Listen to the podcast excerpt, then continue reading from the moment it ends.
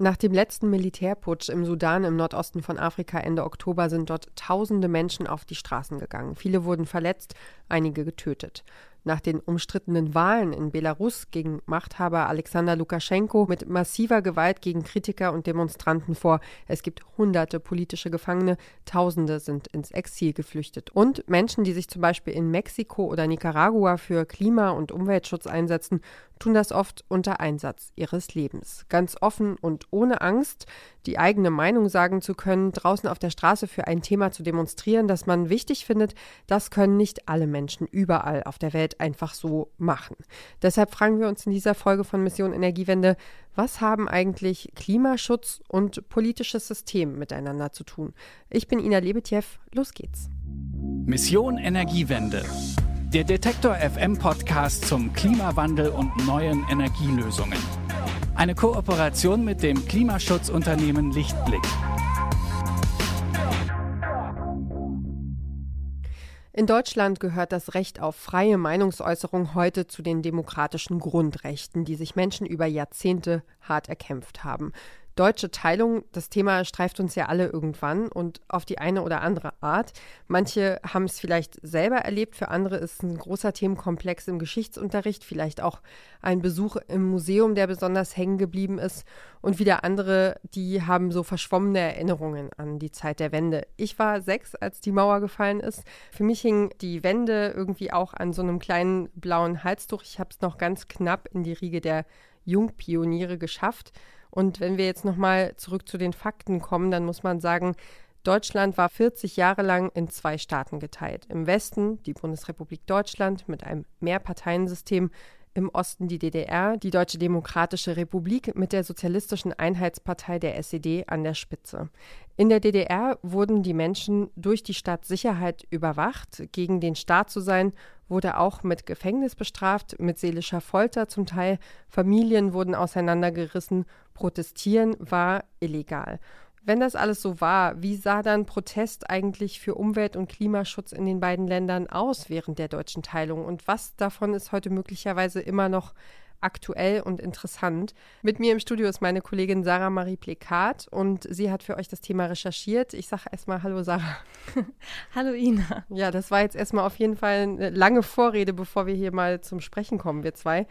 Ähm, Umwelt- und Klimaschutz, das sind ja einfach generationsübergreifende Themen. Menschen, die sich dafür einsetzen, die haben oft auch ein ganz, ganz langfristiges Ziel vor Augen, nämlich den Erhalt unseres Planeten, sodass unsere Kinder und Enkel auch noch ein gutes Leben haben können.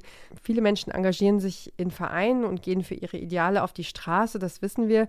Bevor wir gleich tief in die Geschichtsbücher abtauchen, du und ich, wie ist deine Erfahrung? Warst du denn schon mal auf einer Demo? Äh, ja, ich bin äh, schon auf einer Demonstration gewesen und ähm, ich kann mich da an eine sehr prägnante Erinnerung erinnern. Und zwar war das die TTIP-Demo 2015 in Berlin. Da ging es um das geplante Freihandelsabkommen zwischen USA, Kanada und der EU. Und ich weiß noch, ich hatte mir damals so einen Jute-Rucksack bedruckt und angemalt und da stand hinten so ein Spruch drauf, T-Tip auf Englisch geschrieben, also T-E-A, Tipp. Und da war so eine Teetasse und da ist eine Münze reingefallen. Also für mich war das quasi so, ich tippe jetzt für den Tee. Ich fand meinen Wortwitz damals unglaublich cool. Ich weiß auch nicht. Und damit bin ich dann über diese Demo marschiert mit ganz vielen anderen Menschen. Okay.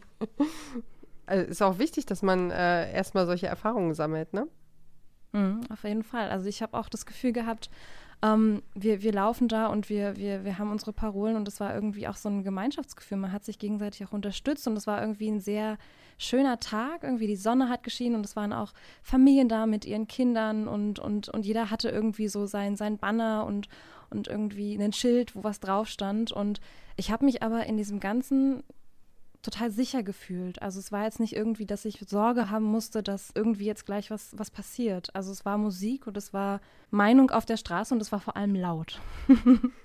und wie engagierst du dich? Bei mir sieht es ein bisschen anders aus. Ich habe irgendwie, also ich war schon auf Demos, aber irgendwie doch nicht so wirklich auf Klimaschutzdemos in den vergangenen Jahren. Und ich muss auch sagen, ich habe dann irgendwann mich gefragt, wo stecke ich eigentlich meine Zeit rein und wo bleibt die überhaupt? Und habe dann gemerkt, dass ich auch in den, in den ersten Jahren nach dem, nach dem Abschluss irgendwie ganz viel gearbeitet habe und, ähm, und habe dann angefangen, mir das quasi schön zu reden und zu sagen, ja, pass mal auf, also wenn du deine Zeit eben in die Arbeit steckst. Ich habe viel zu Umwelt- und Naturschutzthemen gemacht ähm, in der Zeit auch und habe dann für mich entschieden, ja, das ist eben meine Form von Engagement, ist eben über Themen zu berichten, äh, Informationen ähm, zusammenzustellen für andere Menschen über auch über banale Themen, die von denen man vielleicht denkt, die sind schon, die, das wissen alle, aber irgendwie ja, ähm, fand ich das wichtig, mich journalistisch zu engagieren, ohne aktivistisch zu sein. Ich glaube, das ist auch eine Frage dessen, in welcher Zeit wir Journalismus gelernt haben. Also ich merke jetzt, dass das in der aktuellen Generation ganz anders läuft, aber als ich angefangen habe, war das noch ähm, dieser Grundsatz, der auch oft diskutiert wird und auch sehr falsch verstanden wird, diese, dieser Aspekt von äh, mach dich niemals gemein, auch nicht mit einer guten Sache. Ähm, ja, kann man auf jeden Fall, glaube ich, auch nochmal sich mit auseinandersetzen. Aber auf jeden Fall war für mich Aktivismus und Journalismus immer getrennt und deswegen bin ich nie mit politischen Einstellungen oder mit meinen, ja, mit, mit den Sachen, für die ich auf die Straße gehen würde, irgendwie hausieren gegangen. Also ganz komische Kiste eigentlich so. Mhm. Politisches System und Protest, das ist das Thema, das wir uns für heute vorgenommen haben. Und du hast mit ganz unterschiedlichen Menschen darüber gesprochen, die sich auch zu ganz verschiedenen Zeiten engagiert haben und auch in sehr anderen politischen Systemen aufgewachsen sind. Kannst du da ein bisschen mehr darüber erzählen? Mhm. Also die ersten beiden, die ich äh, dir gerne vorstellen möchte, die heißen Luisa Petschke und Fietje Moritz. Die beiden sind Anfang 20 und engagieren sich für Fridays for Future in Greifswald.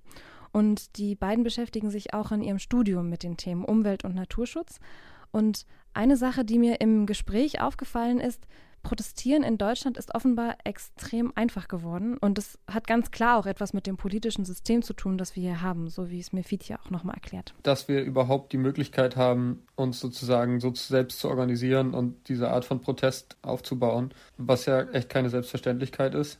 Also insofern ist es schon immens wichtig. Also ich meine, diese Art von geschützter Versammlung und was wir ja wirklich regelmäßig machen, das ist ja echt ein ziemliches Privileg. Also so, wir können da alle zwei Wochen als in Anführungszeichen Jugendliche oder also so als wir angefangen haben, irgendwie 18, 19, 20-Jährige wirklich eine Veranstaltung anmelden, kriegen die geschützt und dürfen da ja unsere Meinung kundtun. Und das ist ja schon extrem wertvoll und das würde ich schon auch als Teil des politischen Systems verstehen. Ich glaube nicht, dass das Fridays for Future so groß geworden wäre, wenn es, wenn es wirklich von Anfang an harte Repressionen gegeben hätte oder also es viel komplizierter wäre, eine Versammlung anzumelden und etc. Äh, sowas auf die Beine zu stellen. Und Luisa ergänzt? Das heißt halt auch, dass es eine Bewegung ist, wo viele Leute einfach spontan dazukommen können. Man muss nicht viel lernen, man muss sich nicht mit Recht auskennen oder so. Ist natürlich auch nützlich und es gibt irgendwie da Skillshares untereinander in Greifswald auch. Ähm, aber es ist nicht notwendig. Du kannst das einfach machen. Das erleichtert natürlich die politische Beteiligung enorm. Jetzt ist es ja aber so, dass so einfach wie die beiden Klimaaktivismus hier bei uns in Deutschland heutzutage beschreiben, so einfach ist es nicht überall auf der Welt. Ja, tatsächlich gibt es da auch eine sehr äh, niederschmetternde Studie der Nichtregierungsorganisation Global Witness in der ähm, sie festgehalten haben, dass äh, der Einsatz für den Klima- und Umweltschutz in einigen Teilen der Welt sogar lebensgefährlich ist. Also demnach sind im vergangenen Jahr insgesamt 227 Menschen ums Leben gekommen, weil sie sich engagiert haben für eine bessere Welt.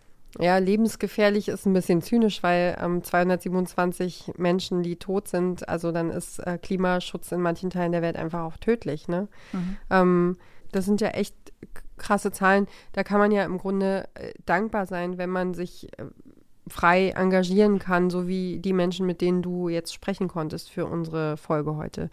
Mit wem hast du noch gesprochen? Ich habe mit Corinna Zwielack gesprochen. Sie ist die Landesgeschäftsführerin vom Bund für Umwelt und Naturschutz in Mecklenburg-Vorpommern. Und sie ist noch zu DDR-Zeiten in Magdeburg aufgewachsen und hat auch hier in Leipzig und in Karl-Marx-Stadt, äh, heute Chemnitz, studiert.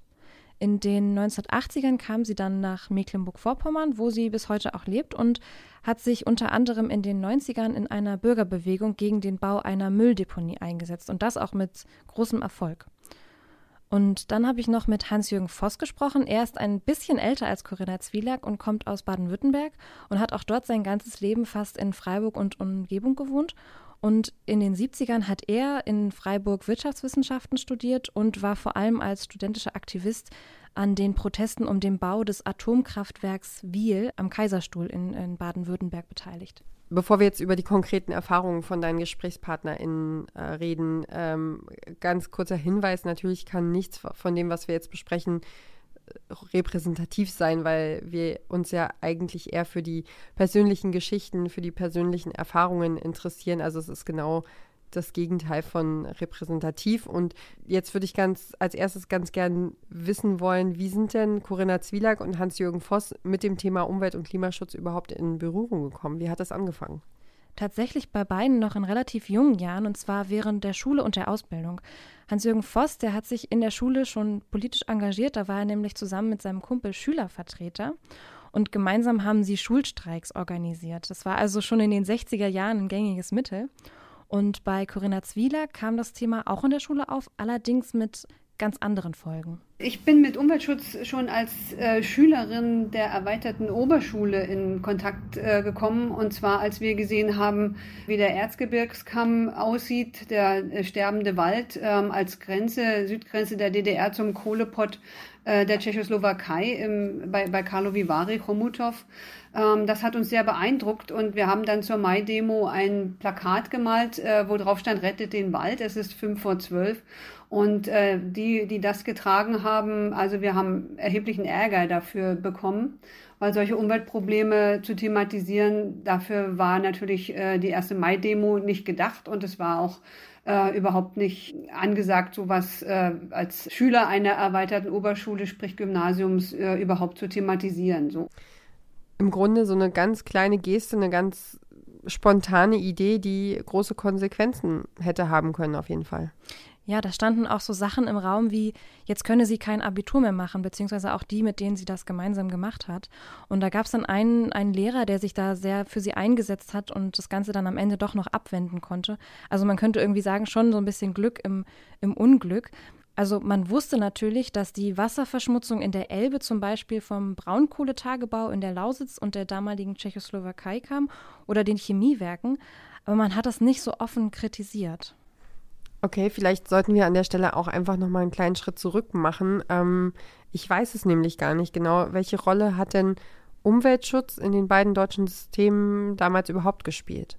Also was ich sehr interessant finde, in beiden Ländern wurde fast zur gleichen Zeit ähm, ein Umweltministerium gegründet, und zwar in den 70er Jahren. Also auf politischer Ebene hat das formal schon eine Rolle gespielt. Und wie war das dann im, im echten Leben draußen auf der Straße dann? Also offiziell muss man natürlich sagen, gab es in der DDR keine Umweltprobleme. Alle Daten, die es dazu gab, sind unter Verschluss gehalten und wie die Menschen aber auch damals schon wussten, die Realität sah natürlich ein bisschen anders aus. Aber die Konsequenz daraus war, wer sich dagegen geäußert hat, hat damit gleichzeitig auch die Wirtschaftspolitik des Landes kritisiert. Und das bedeutet natürlich einen Angriff auf die Grundfesten des Staates. Also Aktivismus in Form von Organisationen, wie wir sie heute uns vorstellen, waren illegal, du hattest es angesprochen, und wurden als staatsfeindlich eingestuft. Und Opposition an sich war einfach vor diesem Hintergrund unglaublich schwer. Und weil es dabei aber auch um Lebensgrundlagen und die Freiheit von Menschen ging, also Menschenrechte und der Kampf ums Klima, die sind an der Stelle wirklich sehr, sehr eng verzahnt und sind ja heute auch noch Themen, die sich gegenseitig auch bedingen, weil es geht um Lebensgrundlagen und es geht um Freiheit, ähm, die sind untrennbar miteinander verbunden, im Westen wie im Osten. Und trotzdem haben wir es ja aber mit sehr, sehr unterschiedlichen Ländern zu tun. Ja, also es sind beides Länder, die Industriestaaten waren, obwohl sie unterschiedliche politische Systeme hatten. Und das hatte natürlich auch gleiche Folgen. Also in beiden Ländern gab es prominente Kohleabbaugebiete. In der DDR gab es große Abbaugebiete in der Lausitz und in, in der BRD den Ruhrpott. Und das hatte vor allem zur Folge, dass es starke Luft- und Wasserverschmutzungen gab. Also die Elbe wurde damals auch die Kloake genannt. Ähm, und im sogenannten Chemiedreieck, also in Sachsen und Sachsen-Anhalt, waren die Schadstoffe in der Luft zum Teil so hoch, dass sie schlecht für die Gesundheit waren.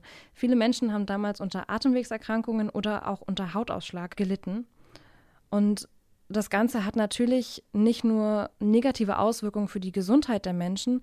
Corinna Zwiedak hat es schon angesprochen, auch der Wald hat extrem gelitten. Und um es mal ganz bildlich zu machen, dem Wald in der DDR ging es sehr viel dreckiger als in der BRD. Und noch ein ganz konkretes Beispiel. Hier ganz in der Nähe, also im Süden von, von Leipzig, da gab es das Kombinat Espenheim. Und da gab es ein Dorf ganz in der Nähe, Mölbis hieß es. Und das galt zu DDR-Zeiten als das dreckigste Dorf Europas. Die Luft war so verschmutzt, dass sie dort zum Teil tagsüber Fackeln auf den Straßen anmachten mussten, damit sie überhaupt was gesehen haben, weil alles so voller Smog war. Und es gab dann eine Aktion, die hieß Eine Mark für Espenheim, an der sich auch Corinna Zwielak beteiligt hat. Umweltschutz zu DDR-Zeiten fand also eher im Bereich der äh, kirchlichen Gruppen statt. Und da gab es wie so ein bisschen ein Dach dafür. Darunter lief ja auch die Aktion Eine Mark für Espenhain ähm, zum Braunkohlekraftwerk ähm, südlich von Leipzig dann. Da habe ich mich auch an dieser Aktion beteiligt tatsächlich. Diese Unterschriftenaktion war dazu gedacht, Geld für die Sanierung von dem Werk zu sammeln. Schlussendlich war es dann so, dass das Kombinat Espenheim erst mit der Wende 1989 und mit dem Einsatz von vielen lokalen AnwohnerInnen stillgelegt worden ist. Dieses Beispiel zeigt auch, wo Opposition und Protest im Kleinen möglich war, und zwar unter dem Dach der Kirche.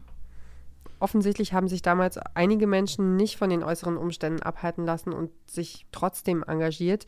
Wie sah Protest für den Umweltschutz in der BRD aus? Welche Erfahrungen hat Hans-Jürgen Voss in den 1970er Jahren gemacht? Also in den 1970ern sollte in Wiel am Kaiserstuhl ein Atomkraftwerk gebaut werden.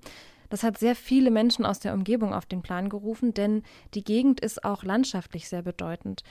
Die Gebiete um den Rhein waren und sind auch heute noch ein sehr wichtiges Weinanbaugebiet.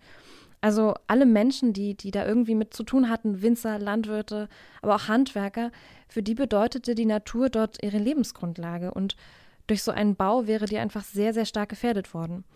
Und am Ende stand eine breite Bürgerinitiative mit Unterstützung von Studierenden, die über neun Monate lang die Baustelle besetzt gehalten haben. Und für Hans-Jürgen Voss war das der Anfang der Anti-Atom-Bewegung. Nachts waren die Studenten da, abends und nachts, und haben übernachtet und die Wache gehalten. Jede Woche war ein anderes Dorf der Pate der Besetzung. Pate hieß, morgens kamen die Bäuerinnen mit Kaffee und Kuchen und abends kamen die Bauern und Landwirte mit Wein und Speck. Und haben eigentlich die, die Platzbesetzer versorgt. Jetzt nahm das Ganze aber auch sehr schnell politische und schöne Dimensionen an. Es wurde ein, ein Rundbau gebaut, in den weit über 500 Leute fast reingingen. Und in diesem Rundbau, den, der dann in die Geschichte auch einging als die Wieler Volkshochschule, fanden dann regelmäßig Veranstaltungen statt. Und diese Wieler Volkshochschule im, im Wald, die wurde nachher international populär. Es kamen wirklich aus Frankreich, aus Berlin, weiß der Teufel, überall her, kamen auch Referenten und insbesondere jetzt eigentlich auch war die Geburtsstunde hier in Freiburg vom Öko-Institut, dass also die, die Naturwissenschaftler dort Vorträge gehalten haben, was das Atomkraftwerk alles mit sich bringt und welche Gefahren. Hans-Jürgen Voss war damals im AStA und im Marxistischen Studierendenbund Spartakus, kurz MSB Spartakus. Und von dieser Studierendenbewegung sagt Hans-Jürgen Voss, sie waren freundschaftlich mit dem realen Sozialismus in der DDR verbunden und hatten eine marxistisch-leninistische Linie. Also das Ziel war die Verwirklichung eines realen Sozialismus, der das Großkapital einschränkt. Das war aus politischer Perspektive nicht ganz unproblematisch, denn Anfang der 1970er wurde der sogenannte Radikalenerlass verabschiedet. Der richtete sich eigentlich gegen Links- und Rechtsextremisten. In der Praxis war es dann aber so, dass fast ausschließlich Aktive aus dem linken Spektrum Mitglieder oder Sympathisierende legaler linker Gruppierungen betroffen waren. Das heißt, Lehrerinnen, Postbeamte oder andere Staatsdiener hatten Berufsverbot. Hans-Jürgen Voss selbst war auch davon betroffen. Man muss natürlich auch sehen, und das habe ich selber in meiner Vita dann gesehen, ja, es war auch damals schon sehr antagonistisch, was wir gemacht haben. Einerseits hat, äh, ist man hingegangen und hat gesagt, okay, die Atomkraftwerke im Westen sind schlecht und ich kürze jetzt ab und im Osten sind gut, weil im realen Sozialismus gibt es kein Profitstreben. Wo kein Profitstreben, mache ich nur Dinge, die gut sind. Das haben wir tatsächlich zum Teil geglaubt und spätestens 1986 Also bei Tschernobyl sind jedem die Augen aufgegangen, ups, das ist doch nicht so. Der reale Sozialismus äh, ist nicht so real, wie wir uns utopisch und andere vorgestellt haben.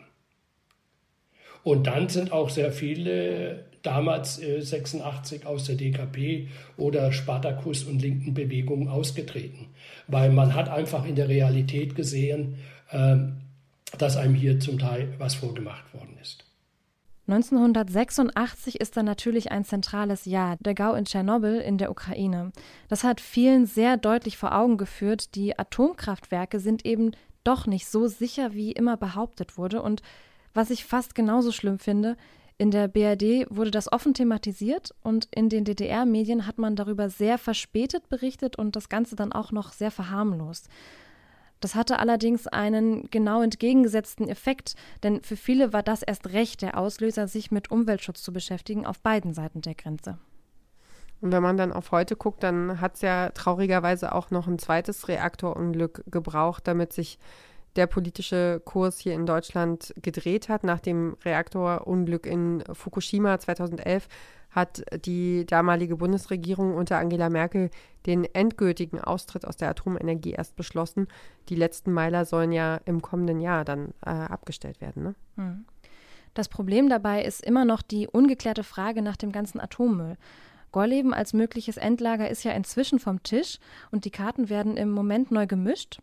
Der aktuelle Zeitplan in den kommenden zehn Jahren soll die Entscheidung für einen Standort für hochradioaktiven Müll gefallen sein und 2050 soll dann die Lagerung beginnen. Ich zeige dich jetzt trotzdem nochmal aus der Zukunft zurück und springe nochmal rein an den Anfang der 1990er Jahre, die ja super spannend sind wie gesagt, zu der Zeit, ich war gerade in die Schule gekommen und du warst äh, zu dem Zeitpunkt leider, wie man das bei uns sagt, noch nicht mal äh, Quark im Schaufenster. Das war die Zeit des politischen Systemwechsels. Also ganz viele Dinge haben sich verändert damals. Und äh, kannst du ein bisschen was dazu sagen, welche Auswirkungen hatte das auf die Arbeit der Umweltbewegung? Das beschreibt Corinna Zwielack tatsächlich sehr eindrücklich. Ich habe es schon erzählt, sie hat sich ja damals gegen den Bau einer Mülldeponie eingesetzt, und zwar in einer Bürgerbewegung in Augzin. Das ist ein Dorf östlich von Schwerin in Mecklenburg-Vorpommern. Und die Mülldeponie sollte dort erst in unmittelbarer Nähe zu dem Naturschutzgebiet Langenhägener Seewiesen angelegt werden. Dieses Gebiet ist auch heute noch bekannt als Rastplatz für Reiher. Für Corinna Zwielack und ihre MitstreiterInnen war das damals ein Kurs in demokratischer Beteiligung im Schnelldurchlauf, sagt sie.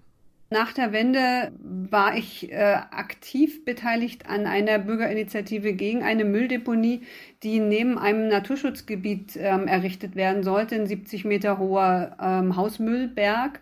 Ähm, wir haben dann mit der Bürgerinitiative nachgewiesen, dass die geologischen äh, Eigenschaften des Bodens dafür gar nicht äh, geeignet waren und haben eigentlich anhand dieses Planungsverfahrens äh, und der Auseinandersetzung um die Deponie gelernt, was für Möglichkeiten wir nach der Wende hatten, uns als Bürger tatsächlich einzubringen. Wir haben wirklich auch alles genutzt, was da war. Plötzlich gab es einen Umweltausschuss beim Landkreis, den wir äh, andauernd besucht haben, mit dem Wunsch, dass der Umweltausschuss sich dazu auch bitte positionieren möge.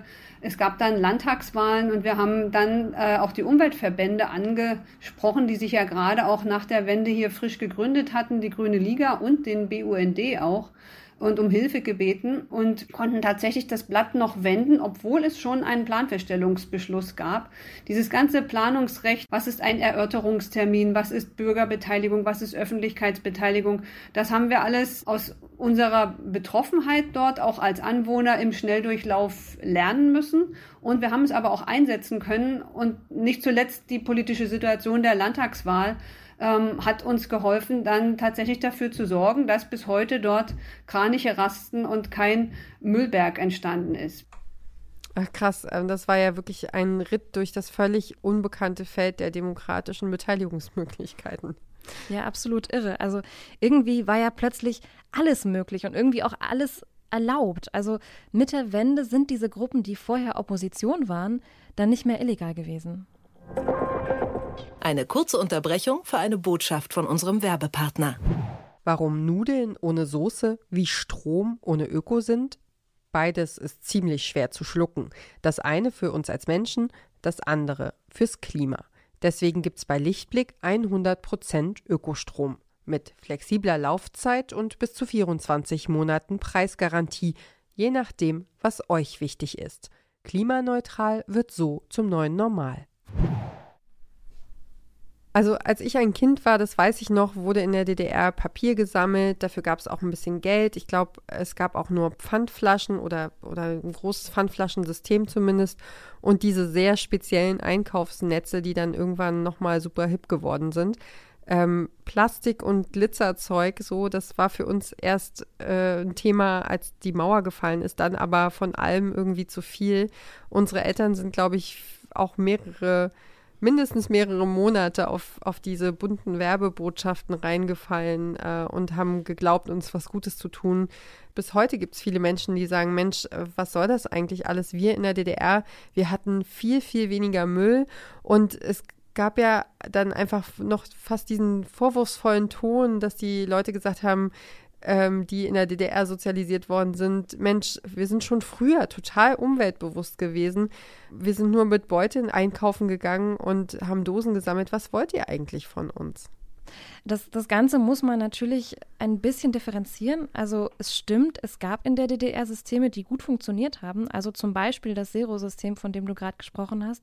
Verschiedene Rohstoffe wie Glas, Papier, Metall, die da recycelt wurden. Außerdem gab es das Fernwärmesystem. Also Menschen, die in der Nähe von Kraftwerken gewohnt haben, sind so mit Wärme versorgt worden, weil man da die Abwärme benutzt hat. Also man kann schon sagen, auf einer persönlichen oder privaten Ebene war das Ganze schon sehr effektiv. Aber man muss auch immer im Blick haben, es war auch ein Ergebnis der Mangelwirtschaft. Und Corinna Zwielak erinnert sich, dass es in der DDR vor der Wende viel weniger Verpackungs- bzw. Hausmüll gegeben hat, Stichwort Recycling. Die Arbeit in der Bürgerbewegung hat auch dazu geführt, dass sie sich selbst mit dem eigenen Müll viel mehr auseinandergesetzt hat. Wir sind aber auch auf Argumente gestoßen, die man auch heute immer noch hört, irgendwo muss der Müll ja hin wir werden ja auch, äh, irgendwo müssen wir ja auch mit dem Auto fahren, müssen wir Autobahnen planen und bauen und so weiter. Das sind immer wieder so eine, so eine Totschlagargumente, die gibt es bis heute. Die führen aber auch dazu, darüber nachzudenken, wie man eigentlich selber lebt und was kann man eigentlich, was kann jede Gemeinde, was kann auch der Einzelne ähm, auch auf der persönlichen Ebene wirklich tun. Also Müllvermeidung, sprich, das war ein Riesenthema. Wir haben dann Feste organisiert, wo es natürlich äh, kein Einwegmaterial ähm, gab, äh, keine, keine Einwegteller und und solche Dinge, weil man auch selber fürs persönliche Handeln dann natürlich auf andere, eine andere Vorbildfunktion hat. Die 1990er Jahre waren generell eine Zeit, in der sehr viel möglich war. Und ein Beispiel, das wirklich sehr, sehr gut skizziert, wie produktiv Menschen aus der BRD und der DDR dann mit der Wende für den Umweltschutz gekämpft haben. Über politische Grenzen hinweg war das sogenannte grüne Band. Ja, das ist ja auch eins meiner Lieblingsthemen, wenn ich ehrlich bin. Also dazu habe ich auch ähm, schon viel recherchiert und Beiträge gemacht. Ähm, das ist ja die ehemalige innerdeutsche Grenze, also ein Streifen, von dem man heute sagt, er ist von der Todeszone zur Lebenslinie geworden. 1400 Kilometer Naturschutzgebiet am, am laufenden Meter, wie so eine kleine Perlenkette äh, reihen sich diese kleinen Naturschutzgebiete aneinander. Ja, die Grenze war von Seiten der DDR sehr, sehr stark befestigt und deshalb auch für fast 40 Jahre für nur sehr wenige Menschen zugänglich. Viele sind bei dem Versuch, sie zu überqueren, gestorben. Aber, und darin liegt auch so ein bisschen die Tragik dieses Gebietes, Mehr als 1200 seltene Tier- und Pflanzenarten konnten sich fast ungehindert ausbreiten und entwickeln. Ähm, ein Beispiel, das Braunkehlchen, das galt vor der Wende in der BRD eigentlich schon als ausgestorben. Ja, und ähm, also man, man wird sich wahrscheinlich fragen, ja gut, nach der Wende, dann ging ja alles irgendwie wieder los. Aber dieser, dieses Schutzgebiet ist Schutzgebiet, weil NaturschützerInnen direkt nach dem Fall der Mauer auch begriffen haben, was das für ein Schatz ist und dass sie ihn schützen müssen. Und ich habe mal in einer Chronik ähm, des äh, BUND nachgelesen, schon am 9. Dezember 1989, also wirklich äh, wenige Wochen nach dem Mauerfall, haben Natur- und UmweltschützerInnen aus Ost- und Westdeutschland die erste Resolution für diese Schutzidee Grünes Band verabschiedet. Und das war im Grunde die Geburtsstunde für dieses grüne Band, für so einen, so einen ganz einmaligen Landschaftsstreifen. Mhm. Ein Punkt war auf jeden Fall, dass es in Grenznähe nicht so viel Infrastruktur gab. Also da waren Zäune und spezielle Streifen, die nicht betreten werden durften. Es gab Wachtürme und besondere Wege, auf denen dann zum Beispiel auch Panzer fahren konnten, auf so Steinplatten. Das nannte sich Kolonnenweg. Der ist heute ein unendlich schöner Weg zum Wandern und Radfahren. Und oben an der Ostsee zum Beispiel, dort wo die Trave Schleswig-Holstein von Mecklenburg-Vorpommern trennt, da wurden zum Beispiel auf DDR-Seite keine Ferienanlagen gebaut, denn man hätte ja von dort aus in den Westen gucken können. Ja, echt absurd. Jedenfalls, also Kai Frobel, der gilt als der Vater des Grünen Bandes. Es wurde auf einer Initiative des BUND Naturschutz in Bayern e.V. kurz nach der friedlichen Revolution ins Leben gerufen dazu auch nochmal Corinna Zwielak. Das war eigentlich die Überraschung nach der Wende, als unsere Kollegen in Bayern zum ersten Treffen eingeladen haben, weil denen aufgefallen war, Mann, hier gibt es irgendwie Braunkehlchen, die gelten in Bayern als ausgestorben. Ähm, in, in dem Bereich des Grünen Bandes, da haben die eingeladen, die DDR-Naturschützer, und dann hat der Parkplatz plötzlich nicht äh, ausgereicht, weil da über 400 Leute angereist kamen. Und äh, man hat dann gemeinsam äh, sich entschlossen, in Ost und West diese eigentlich Lebenslinie grünes Band, war 40 Jahre nicht genutzte Landschaft, ähm, nicht durch Infrastrukturvorhaben zerschnitten, der, dieser längste Verbund, den es eigentlich da ähm, gab, dass man den erhalten möchte.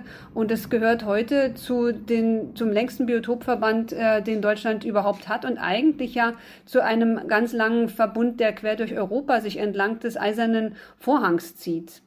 Also das ist von der Bedeutung für die Artenvielfalt und den Arten und die dort nachgewiesenen Arten, die da in vielen Untersuchungen zusammengetragen sind, tatsächlich so wertvoll, dass der Status eines nationalen Naturmonumentes und auch für das ähm, europäische Naturerbe, für das Weltnaturerbe äh, mehr als angemessen ist.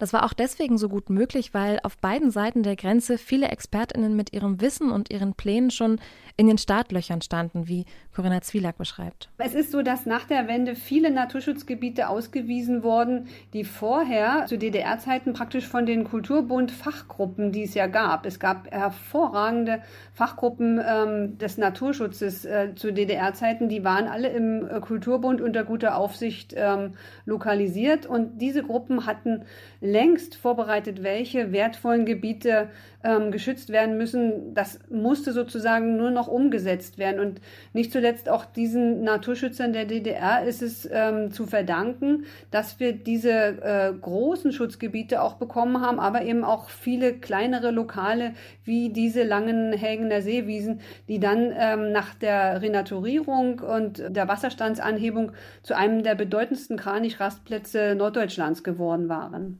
Als wichtiger Ort zur Erinnerung an die Teilung Deutschlands ist das Grüne Band bereits in Thüringen und in Sachsen-Anhalt als nationales Naturmonument ausgewiesen.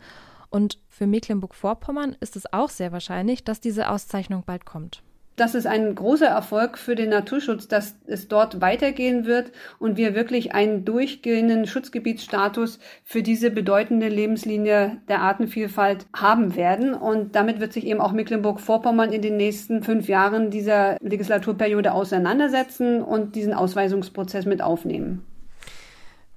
Also ich habe es ähm, ja gerade schon angedeutet, ich habe selbst schon mehrfach äh, über das grüne Band berichtet, habe Recherchereisen dorthin unternommen, habe Leute getroffen und ich weiß, dass es die NaturschützerInnen viele Jahre gekostet hat, dafür zu sorgen, dass das Gebiet geschützt wird. Also Naturschutz, Klimaschutz, alles, was man bewegen möchte, braucht einfach wahnsinnig viel Zeit. Es braucht ganz, ganz viel Energie und Gespräche.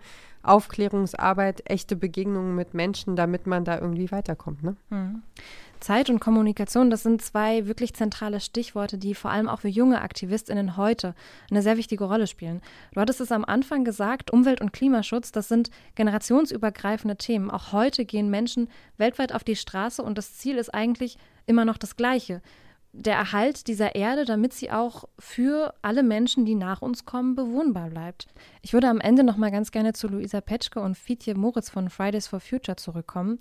Die beiden sind vor allem auf der lokalen Ebene in und um Greifswald sehr gut vernetzt und mit ihren Aktionen suchen sie auch bewusst das Gespräch mit VertreterInnen aus der Politik, weil Lokalpolitik eben nicht abstrakt ist oder weit weg vom Geschehen, sondern mittendrin. Also auf lokaler Ebene ist man einfach sehr nah an den Menschen und ihren Lebensrealitäten, wie mir Fietje erzählt hat. Und ich finde halt auch gerade in der Lokalpolitik ist es ja ein Riesenunterschied. Da ist ja diese ganze Lobbyarbeit von irgendwelchen großen Verbänden viel weniger stark ausgeprägt. Also es wird ja immer stärker, umso höher die Entscheidungsebene ist. Und gerade in der Lokalpolitik ist es, glaube ich, viel wirksamer, über eins zu eins Gespräche bei den Leuten was zu bewegen, weil die noch irgendwie einen Bezug haben zu den, zu den Orten, wo die Leute, die sie gerade anrufen, herkommen oder die Leute sogar persönlich kennen. Und ich glaube, dass das auf dieser Ebene sehr viel bringt, halt diese Art von Gesprächen zu führen. Ich finde, das ist eine Ebene, die für viele Menschen möglich ist, das persönliche Gespräch. Und wie auch die Erfahrungen von Corinna Zwielack und Hans-Jürgen Voss zeigen, trotz langwieriger Prozesse und dank einem echt langen Atem, Erfolgsgeschichten wie die Proteste in Wiel oder das Grüne Band, sie machen Mut und geben Hoffnung weiterzumachen.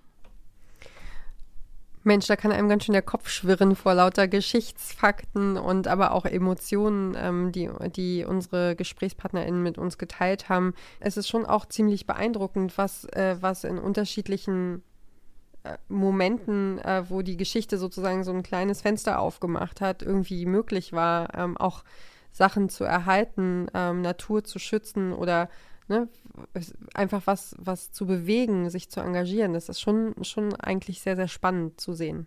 Ja, beeindruckend in jedem Fall, weil das sind Menschen, die wirklich alles, was sie tun, ihr ganzes Leben eigentlich dem widmen und sich 24-7 damit beschäftigen und, und wirklich, ja, schon Meilensteine da auch setzen. Und nur weil sie wirklich so, wirklich kleinteilig gearbeitet haben und immer noch tun, haben andere auch die Möglichkeit, darauf aufzubauen, das weiterzuspinnen, das weiterzugeben und ja, irgendwie, ja, ich glaube, Hoffnung und das nicht aufgeben, finde ich, glaube ich, sind so die, die zentralen beiden Dinge, die ich daraus auch mitnehme.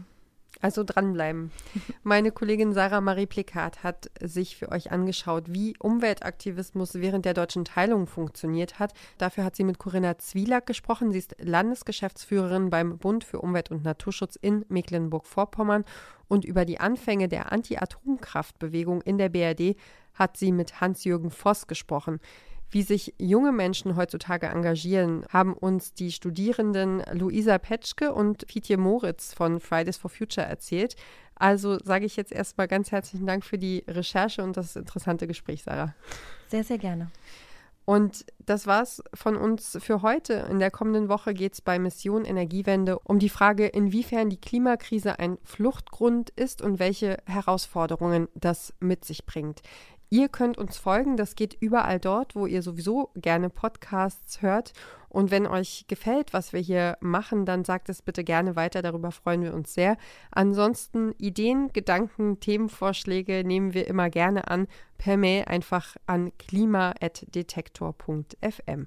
Mein Name ist Ina Lebetjew und ich sage Tschüss für heute, ganz herzlichen Dank fürs Zuhören und wenn ihr mögt, bis zur nächsten Woche. Alles Gute, ciao. Mission Energiewende. Der Detektor FM Podcast zum Klimawandel und neuen Energielösungen. Eine Kooperation mit dem Klimaschutzunternehmen Lichtblick.